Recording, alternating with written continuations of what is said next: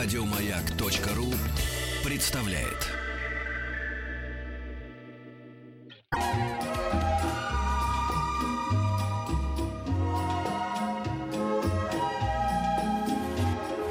Клиника Фадеева.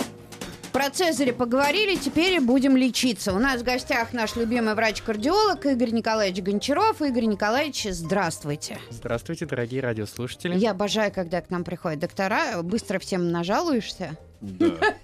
Вот здесь что-то закололо, Вот вот, здесь колет, здесь вот болит, тянет. здесь- тут, да. Ну, вообще, доктор, я вам хочу сказать сразу. Сейчас такая стоит погода. Я думаю, что не только в Москве. Вот эти дождь, духота. И мне Сейчас в кажется... Питере плюс 30. Э, Это невозможно э, переносить. Э, Это очень тяжело, правда, для организма. Еще когда такая влажность. И я не знаю ни одного человека, который бы, ну, по крайней мере, здесь у нас в редакции не реагировал на все эти погоды, не реагировал, не ходили как сонные, не говорили о том, что у них болит голова.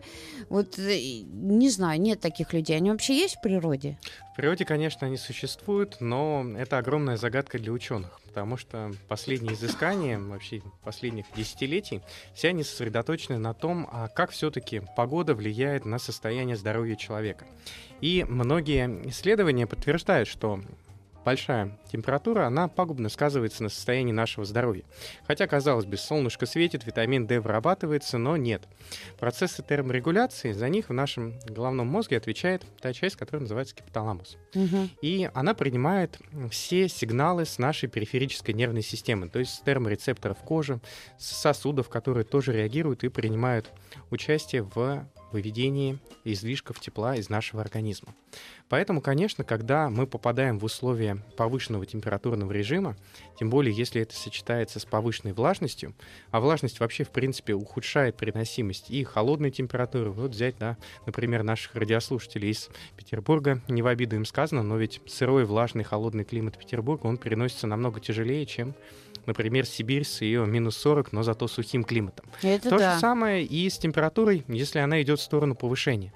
Когда температура более высокая, и это сочетается с влажностью, это еще больше ухудшает функции нашего организма. Потому что тепло выделяться может тремя а, способами. Пот.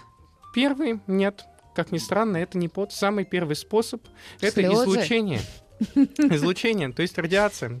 То есть когда наш организм просто излучает это тепло и выделяет его через кожу, пока еще не подключая потовые железы.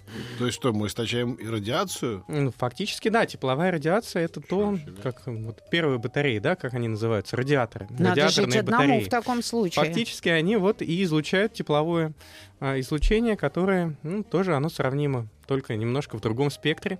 И это самый практичный способ использования и теплообмена с окружающей средой, потому что при этом мы не теряем избытки жидкости, но при этом мы охлаждаемся. Мгм. Другой способ, э, который подключается параллельно с ним, это а, изменение функции нашей сердечно-сосудистой системы.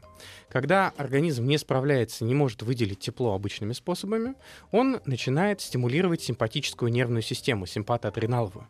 У нас начинает учащаться сердцебиение, Сердцебиение, да. Кровь начинает быстрее передвигаться по сосудам, увеличивается общее периферическое сопротивление сосудов, а малые сосуды в коже, наоборот, начинают расширяться и активнее выделять тепло. И только на следующем этапе начинает уже подключаться потоотделение. Как правило, это наступает, когда температура окружающей среды превышает 30-31 градус. Либо мы начинаем добавлять физические нагрузки. И это уже тот самый пагубный для нашего организма путь выделения энергии, потому что вместе с потом мы теряем не только тепло, но мы теряем Да. и полезные вещества, полезные микроэлементы. А что ж делать? Восполнять.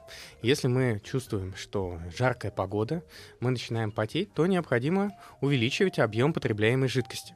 Потому что все-таки все, что потеряно, должно быть чем-то восполнено.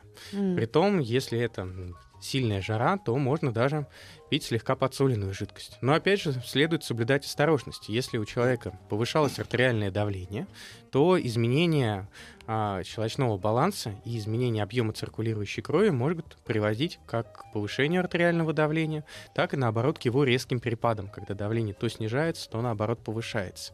А в более тяжелых ситуациях, если мы не будем восполнять жидкость, которую теряем, в течение суток а, может приводить и к провоцированию нарушений ритма сердца за счет нарушения водно-щелочного обмена. А Вот- как способ? Вот я всегда говорил, дураки, слушайте умного доктора. когда, Ой, так хочется жары, вот лето, скорее бы жара, жара. Жара это плохо. Сто раз вам объяснял это. 20 градусов идеальная температура для человека. Всеми доказано уже. Нет, им хочется жары. Ну так вот, подохните раньше теперь. Но более того, да, говорят, что в странах с жарким климатом намного чаще развиваются сердечно-сосудистые А заболевания. вот скажите-ка, а, как э, справиться? Я поняла, пить, восполнять э, воду. А еще э, как, как, как себе помочь?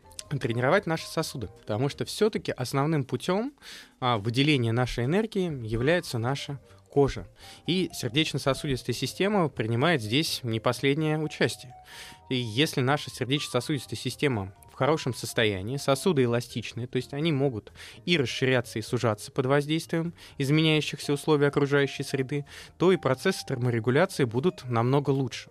Более того, многие наши соотечественники любят попариться Да в баньке, бане, да. попариться в сауне. И, конечно, такие люди намного легче переносят жару. Взять, например, финнов. Они даже устраивают соревнования, кто дольше просидит в сауне. Конечно, последствия для здоровья в этом весьма сомнительные, но, тем не менее, эти люди намного легче переносят жару. А почему мы с возрастом хуже переносим жару? Вот я обожал жару. и Для меня это вообще ни- никаких проблем не вызывало. А сейчас, э, ну вот, по крайней мере, может быть, это еще из-за влажности такой дичайшей. В этом году прям очень тяжело. Умнеешь просто. Думаешь? Взрослеешь. Опытнее Переход от становишься. половой зрелости к умственной? В каждого человека нужно рассматривать отдельно, потому что у кого-то с возрастом развиваются заболевания сердечно-сосудистой системы. У кого-то развиваются заболевания легких, а жара все-таки помимо сердца бьет еще и по брон- бронхолегочной системе. Ведь ни для кого не секрет, в странах с жарким климатом урожай собирается по несколько раз в год. А значит, проходят и циклы цветения, циклы созревания плодов, и в атмосферу выбрасывается большое количество аллергенов. Поэтому помимо вот такого явного воздействия жары на нас, когда мы чувствуем, что нам некомфортно, у нас повышается пульс, мы начинаем потеть, просто быстрее устаем, болит голова, мы можем ощущать и все проявления аллергических реакций. То есть у кого-то это может пойти на глаза в виде покраснения, зуда, у кого-то начинает чесаться нос, начинается насморк, ридарея, и все это тоже усугубляет наше общее состояние. Мгм. Так, дорогие друзья, если у вас есть э, вопросы к врачу-кардиологу, то присылайте их WhatsApp Viber. Мы любим лечиться по радио. А, плюс 7 967 103 5533, смс-портал 5533 со словом «Маяк», но и группа ВКонтакте. А, Доктор, я тут э, нарвалась на какую-то статью и выяснила, оказывается, там что-то очень заумное было много написано, и все это сводилось к тому, что наш пульс, а, наше давление мы можем нормализовать дыханием. Это так или нет? И там Частично. какие-то какие упражнения давались. Я сегодня попробовала. И как? Ну, как не очень. Чем, чем ты хотела нормализовать пульс? А, Ну, как там дыхание. А. 4, 4, 7, 8, как-то так оно Если говорить называется. о регуляции именно пульса, то, конечно, дыхание влияет в достаточной степени, потому что процесс изменения частоты сердечных сокращений может быть абсолютно различным. И наша вегетативная нервная система принимает в этом не последнее участие. Помимо этого, что такое дыхание? Дыхание — это процесс получения кислорода из окружающей среды. А кислород — это тот микроэлемент, который необходим для активного обеспечения энергии всех наших структур нашего организма. И, конечно, сердце принимает непосредственное участие в том, чтобы доставить этот кислород до органов, до головного мозга, до почек, до печени и вс- всех-всех-всех органов. Мгм. Поэтому, когда нашим органам не хватает кислорода, сердце начинает ускорять частоту сердечных сокращений, соответственно, через легкие впитывается больше кислорода, и он лучше доставляется до целевых органов, органов мишени. Когда мы начинаем дышать в определенной последовательности, то есть, как правило, это глубокий вдох с медленным выдохом. Выдохом. Выдохом, как будто мы выдыхаем в банку или выдыхаем через маленькую соломинку, через маленькую трубочку, когда создается положительное давление воздуха на выдохе. В этот момент альвеолы лучше обогащают кровь кислородом, и наша кровь в прямом смысле закипает, она насыщается кислородом, и сердцу ничего не остается, как принизить свои обороты для того, чтобы доставить достаточное количество крови, а не избыточное ее количество. Люди пишут, не перебивайте доктора, пускай расскажет, как восполнить потерянное при потовыделении микроорганизмов. Вам же сказали, воду э, и э, подсоленную, да, есть еще вот эти вот препараты типа регидрона, что ли, да? А, Ну, Регидрон действительно хороший препарат, но это для немножко других последствий жаркого климата. Он больше подходит для восполнения кислотно-щелочного баланса а, после кишечных отравлений. Потому что, конечно, летом все мы едем на дачу, кто-то в электричке, кто-то где-то в поезде едет на юга, и бывает, что попадают продукты некомфортные, уже подпорченные. И в этой ситуации, после потери жидкости известными путями, регидрон является очень хорошим препаратом, который быстро восполнит микроэлементный состав. Если же говорить о обычной жизни, о спортивных тренировках, здесь чаще всего используют обыкновенную поваренную соль, небольшое ее количество добавляется в воду, и этого вполне достаточно, чтобы восполнить потерю. Более того, сейчас активно а, продаются различные воды, типа боржоми, э, там, ессентуков и прочих-прочих, которые известны еще с санаторно-курортного лечения, и их тоже полезно и хорошо пить. Другое дело, найти оригинальные воды достаточно сложно. Лучше, конечно, ехать в те самые санатории и там уже заниматься водолечением. Вас просят рассказать про, а, плохой, хороший холестерин, как это все влияет, э, и какие предельные показатели, и надо ли пить э, всякую омегу для того, чтобы э, холестерин снизить. А, По поводу омега-полиненасыщенных жирных кислот в научном сообществе с каждым годом разгорается все больше и больше дискуссий. Если первые исследователи доказывали, что применение омега-3 полиненасыщенных жирных кислот гарантированно приводит к улучшению состояния наших сосудов, снижению уровня триглицеридов, снижению уровня холестерина, то последние тенденции научного общества уже не, нас- не настолько уверены в этих результатах. Недавно проводилось э, исследование европейской группы ученых, которое показало, что влияние омега-3 полиненасыщенных жирных кислот на липопротеиды высокой плотности это а, плохой холестерин. Мгм. а, у- ухудшает состояние пациента, активируя перекисное окисление. То есть те самые процессы, которые приводят к тому, что жиры начинают откладываться на стенках сосудов и приводят к Бляшки. образованию бляшек. Поэтому здесь, конечно, все-таки к ним нужно относиться осторожнее, и прежде чем принимать омега-3, нужно посмотреть спектр липидов, то есть это и липопротеиды низкой высокой плотности, уровень общего холестерина, уровень триглицеридов и в некоторых ситуациях даже такие показатели, как ЛПА малая и гомоцистеин, то есть наследственные дислипидемии. Что вы делаете, да, уважаемые доктора? То сначала мы все горстями пили эту омега-3, потому что это хорошо, теперь Кто? оказывается, Никто не что, пил. что это вредно. Все пили. Я не пил никакой омега-3. Но никто не запрещает кушать рыбку. В ней содержится природная омега-3 и многие другие полезные микроэлементы. Ну а вообще, вот, а, возвращаясь к плохому, хо- хорошему холестерину, э, вот э, когда ты сдаешь просто анализ крови, да, там есть вот холестерин, такой-то, такой-то, это показатель или на него не стоит смотреть, и надо отдельно сдавать на холестерин? У нас есть блюдо. Я обычно люблю приводить пример борща. То есть борщ это вот цельный суп, который уже состоит из множества разных компонентов. Вот когда мы его кушаем, мы можем сказать, да, вот этот вкусный, но вот а, теща у меня тоже готовит суп, он тоже очень вкусный. И вот сказать, какой из них вкусный, нельзя точно. У каждого есть свои пристрастия. То же самое и с уровнем холестерина. Когда мы смотрим показатель общего холестерина, мы имеем представление только о том, ну да, этот суп свежий, его можно кушать, или нет, он уже подпорченный, то есть есть риск отравиться, а значит есть пагубное влияние этого холестерина на состояние стенки сосуда. М. Поэтому, когда мы оцениваем уровень холестерина, мы должны оценивать липидограмму в целом. Более того, если мы видим, что холестерин повышен, то есть показатель выше 5,2, он поднимается вверх, и у этого человека есть изменения на стенке брахиоцефальных артерий, то есть это из- увеличение, расширение комплекса интима-медиа, то есть фактически это толщина стенки сосуда. Или у этого человека уже были какие-либо сердечно-сосудистые события, то есть это инфаркты или инсульты. Для него обязательно применение медикаментозных препаратов для снижения уровня холестерина. А, есть разные. Может быть статины, появляются новые молекулы инъекционные формы, уже следующее поколение еще препаратов. Это эволокумаб по молекуле. Она появилась сравнительно недавно.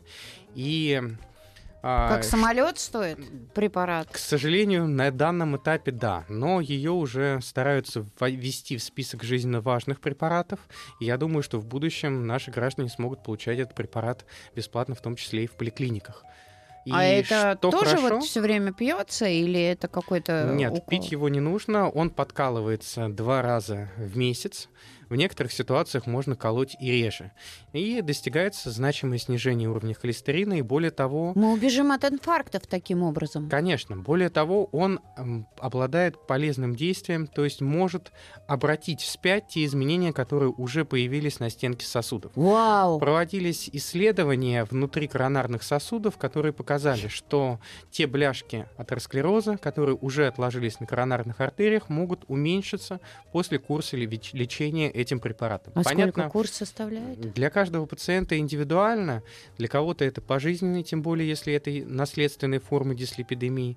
Если мы просто хотим добиться какого-то положительного эффекта, то он может продолжаться около полугода, после чего нормализацией образа жизни, диетой, добавлением дозированных физических нагрузок мы можем уйти от применения тех или иных препаратов, снижающих уровень холестерина. Ну, надо же, это же прямо... А где открыли вот эту вот Группа ученых из Европы. из Европы, да? И как скоро... А у нас на рынке это уже есть? У нас на рынке он был зарегистрирован около, по-моему, полутора или двух лет назад. То есть, в принципе, наши пациенты уже могут получать этот препарат. И более того, за последний год цена на этот препарат снизилась в два раза. То есть начинали его продавать, по-моему, по 40 тысяч рублей. Сейчас цена снизилась где-то до 17-18. Мгм. А, здравствуйте, э, пишет, э, пишет наша радиослушательница Елена. WhatsApp Viber плюс 7 967 103 5533. В ЭКГ пишут синдром ранней реполяризации. Скажите, пожалуйста, опасно ли это? Мой врач говорит, что ничего страшного. Синдром ранней реполяризации встречается достаточно часто в нашей популяции. А некоторые исследования подтверждают, что пациенты, у которых выявлены подобные изменения на кардиограмме, а, чаще страдают заболеваниями сердечно-сосудистой системы. Поэтому, если подобные изменения выявляются, это говорит о том, что да, мы здоровы, но тем не менее мы должны более осторожно относиться к нашему сердцу. А, немножко изменить образ жизни, добавить физические нагрузки в аэробных зонах. А, посмотреть лишний Ходьба, раз. бег. Да, ходьба, бег, но опять же, не высокой интенсивности. Самое главное, чтобы мы не поднимали частоту сердечных сокращений. Ну, если говорить в массовом порядке, для работников интеллектуальных профессий, не для курьеров, там, не для грузчиков, то пульс желательно не выше 110-120. Это при И- нагрузке? Это под нагрузкой, когда мы занимаемся спортом.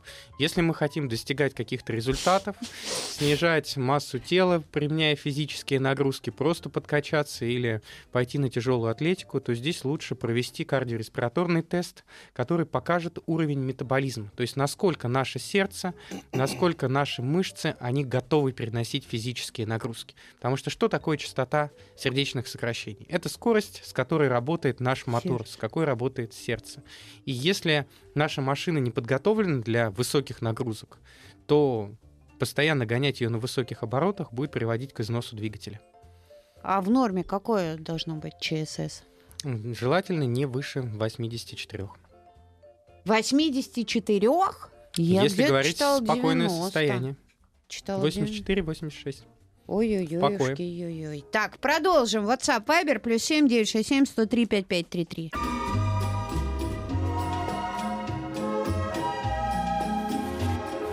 Клиника Фадеева. Врач-кардиолог Игорь Николаевич Гончаров у нас сегодня в гостях. Вы присылайте свои вопросы. WhatsApp, Viber, плюс 7 967 Ну, какие уже 103 прислали? Ты там 5533. почитай. Очень много.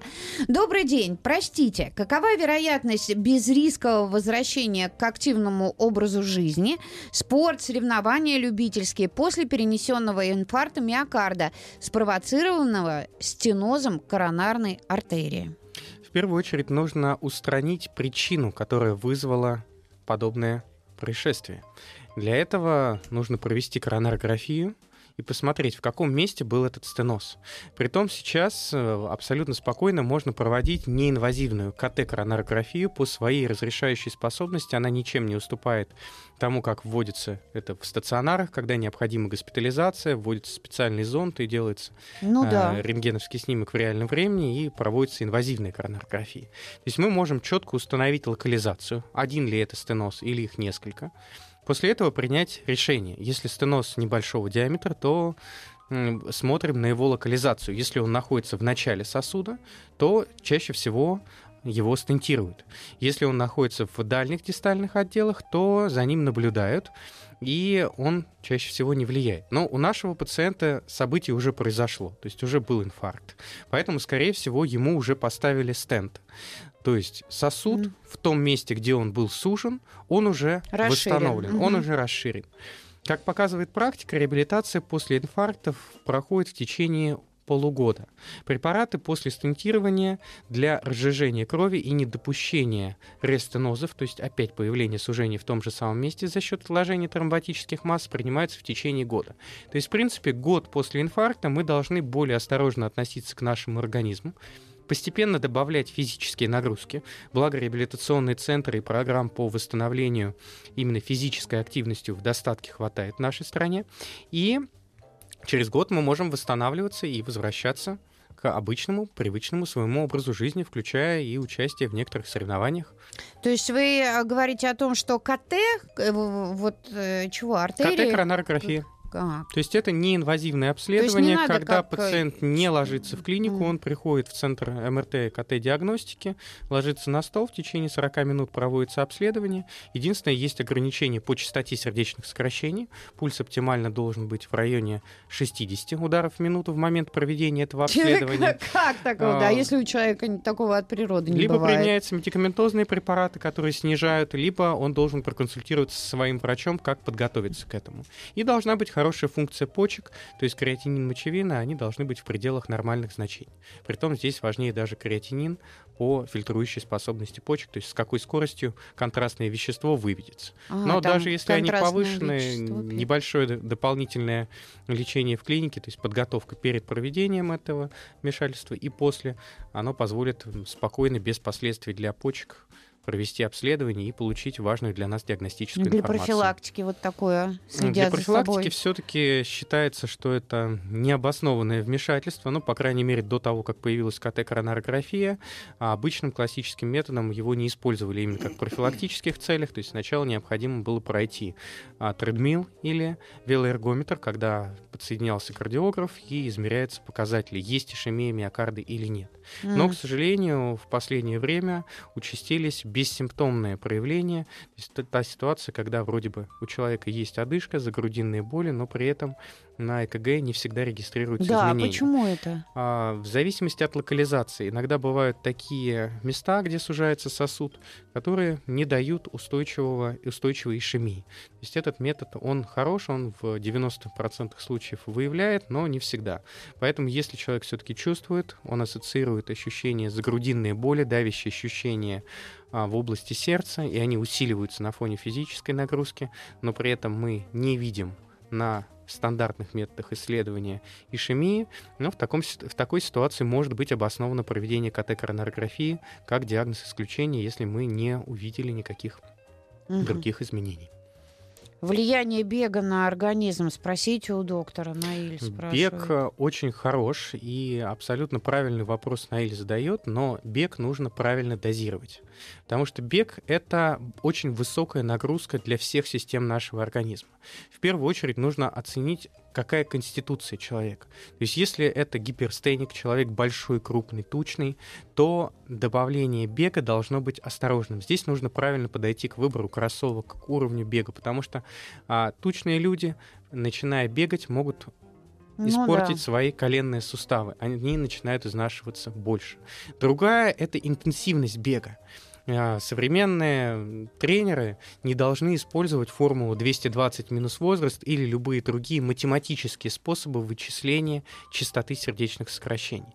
В данной ситуации в Европе было принято абсолютно четкий и жесткий регламент — это метаболография. То есть это способ оценки нашего метаболизма и понимание того уровня частоты сердечных сокращений и потребления легкими кислорода и доставки его до органов в зависимости от каждого организма. То есть человек, который не подавал физических нагрузок, для него должна быть одна интенсивность нагрузки при начале. Человек, который уже занимается на протяжении многих лет спортом, бегает там или любыми другими видами спорта, для него должны быть нагрузки абсолютно других интенсивностей. Более того, в Европе были проведены огромные исследования, которые рассчитали, какой уровень интенсивности физической нагрузки для какой категории лиц допустим и в каком проценте случаев он улучшает прогноз этого пациента, а какая нагрузка, наоборот, запрещена и негативно сказывается на состоянии здоровья. Mm-hmm. То есть самый простой способ, если мы хотим начать заниматься каким-то видом спорта больше, чем любительски, провести метаболографию, оценить уровень вашего метаболизма, понять, как организм потребляет кислород, как он расходует энергию, и понять, на каком уровне мы должны начать. Это безопасно, это позволит нам избежать негативных последствий в виде головных болей, утомления, снижения работоспособности и повреждения нашей печени и сосудов под воздействием нарушения липидного обмена. Угу. А, Ильгиз пишет, у меня иногда возникает учащенное сердцебиение, при этом давление падает. Пример, пульс 170, давление 90 на 60. Возникает при разных ситуациях, раз в месяц. Нормальное давление 130 на 85, 48 лет, 60 килограммов. Делал ЭХГ, эхо, холтер. Врач сказала, что все в норме, назначил милдронат. Игис, но на самом деле ситуация достаточно опасная, если действительно все так, как вы рассказываете, повышение частоты пульса до высоких значений и при этом падение артериального давления, как правило, говорит о наличии нарушений ритма сердца, в результате которых сердечные сокращения становятся неэффективными, за счет чего и падает давление. Речь может идти о нарушении ритма сердца, как фибрилляция предсердия, мерцательная аритмия, или любом другом виде нарушений. А в данной ситуации, если основываться на европейских рекомендациях, вам показано проведение многосуточного мониторирования ЭКГ, электрокардиограммы, вы можете как э, купить гаджеты, которые продаются во многих магазинах, иногда даже в аптеках. А, это одноканальные регистраторы кардиограммы ЭКГ. И поставить его и позаписывать кардиограмму, попытаться поймать. Если у вас нет возможности самому купить такой гаджет, то можно обратиться в медицинское учреждение и попросить о многосуточном мониторировании кардиограммы. Тогда такой, такое устройство, такой мини-кардиограф выдается вам на руки, и вы ходите с ним и стараетесь поймать этот момент. То есть записать, что в действительности происходит с вашим сердцем в момент этого нарушения ритма. Обязательно... Раз в месяц человек пишет. Тем более, значит, нужно каждый день. Либо есть одноканальный регистратор. Если вы успеваете измерить в этот момент артериальное давление, то это, скорее всего, длительный эпизод. То есть в этот момент вы успеете, допустим, достать из кармана этот регистратор, приложить левую, правую руку к нему и записать один канал электрокардиограммы. Этого уже будет достаточно для того, чтобы понять, с какой проблемой мы сталкиваемся и, соответственно, как ее лечить. Другой уже момент... такое есть? Конечно конечно. Регистр. ЭКГ карманная? Более того, они доступны по ценам в пределах от 5 до 15 тысяч. И они что, Рынок действительно предлагает... действуют? Ну, конечно, ну, а это полноценный сам... кардиограф только по одному отведению. Когда вы приходите в клинику, регистрируется 12 Нет, да. различных позиций. 12 а, различных проведений. А импульса. что даст а, вот это вот а, с одним отведением? Оно показывает ритм сердца. То есть правильное ли сокращение, какая, какой RR-интервал между каждым из них и э, визуально что это за комплекс. То есть есть ли нарушение проводимости, есть ли какие-либо блокады и какой истинный пульс. Не тот, который мы с вами ощущаем, или тот, который там измеряют условно медицинские часы там, или что-то подобное, а реальные медицинские данные, которые могут быть предоставлены врачу для принятия решения. А ты сам-то поймешь, что там на этом регистраторе, или это потом все равно врачу надо? В любом случае, если вы самостоятельно проводите это обследование, лучше показать ему врачу, потому что, к сожалению, сожалению, те заключения, которые показывают они, они не являются медицинскими. Mm. А, некоторые из них имеют медицинскую аккредитацию, другие в силу сложности получения медицинской лицензии, они не имеют медицинской рекомендации, они идут как э, гаджеты для фитнеса, но тем не менее внутри они оснащены абсолютно такими же регистраторами. Угу. WhatsApp Viber плюс семь девять шесть семь сто три пять пять три три. У нас в гостях врач-кардиолог. Пишите. Пора домой.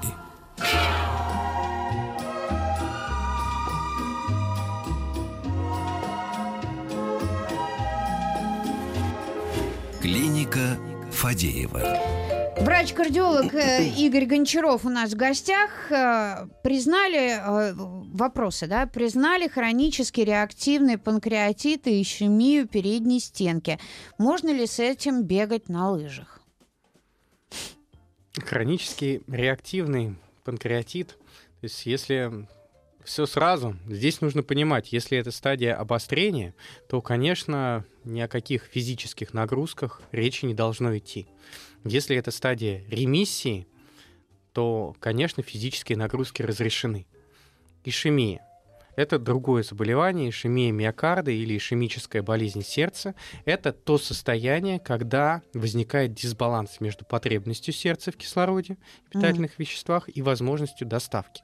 Здесь нужно понимать, ишемия может быть вызвана стенозами, ишемия может быть вызвана общей картиной сердечной после уже произошедших ишемических событий в силу того, что определенные участки уже не выполняют свою функцию, то есть после инфаркта они были заменены фиброзной тканью. То есть этот участок ткани отмер, он уже не работает, не выполняет свою функцию. Соответственно, и физические нагрузки здесь будут разными. Если это ишемическая болезнь сердца, любая повышенная физическая нагрузка будет вызывать прогрессирование ишемии и, соответственно, ухудшение состояния.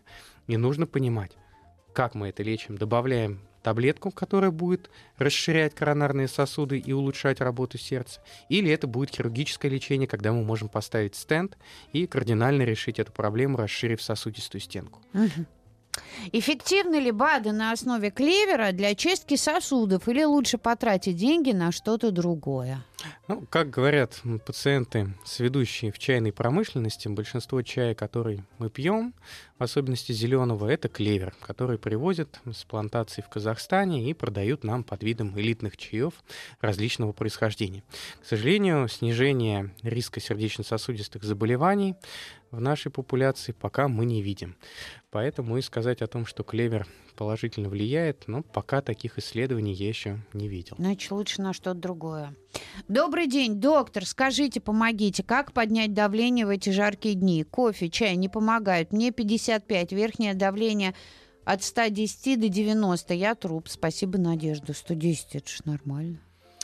Для каждого пациента уровень давления может колебаться. Если мы всю жизнь жили с давлением 90 на 60, то и лечить гипертонию нам нужно начинать раньше. Если давление у нас было всю жизнь 120-130 на 80, то мы действуем по существующим рекомендациям выше 135, выше 140, здесь уже назначается медикаментозное лечение. Но мы сталкиваемся с гипотонией. Есть ли сопутствующие заболевания, есть ли сердечная недостаточность, отекают ли ноги? Самый простой совет, то есть взять, съесть кусочек хлебушка, посыпанный солью, это сразу повысит уровень артериального давления, нам станет немножко легче. Хлеб с солью. Хлеб с солью. То есть, но если есть сердечная недостаточность, то ну, здесь уже немножко тяжелее. Чай, кофе, зеленый чай повышает частоту сердечных сокращений, повышает уровень артериального давления. Mm. А есть специальные препараты, кардиамин, а есть а, минерал-кортикоиды. И здесь нужно советоваться со специалистом, чтобы понимать, что лежит э, в основе, прежде чем принимать какие-то уже медикаментозные средства. Спасибо, доктор. Следите все за своими сердцами. У нас в гостях был врач-кардиолог Игорь Николаевич Гончаров. Спасибо большое, как всегда интересно. Спасибо. Пора домой. Еще больше подкастов на радиомаяк.ру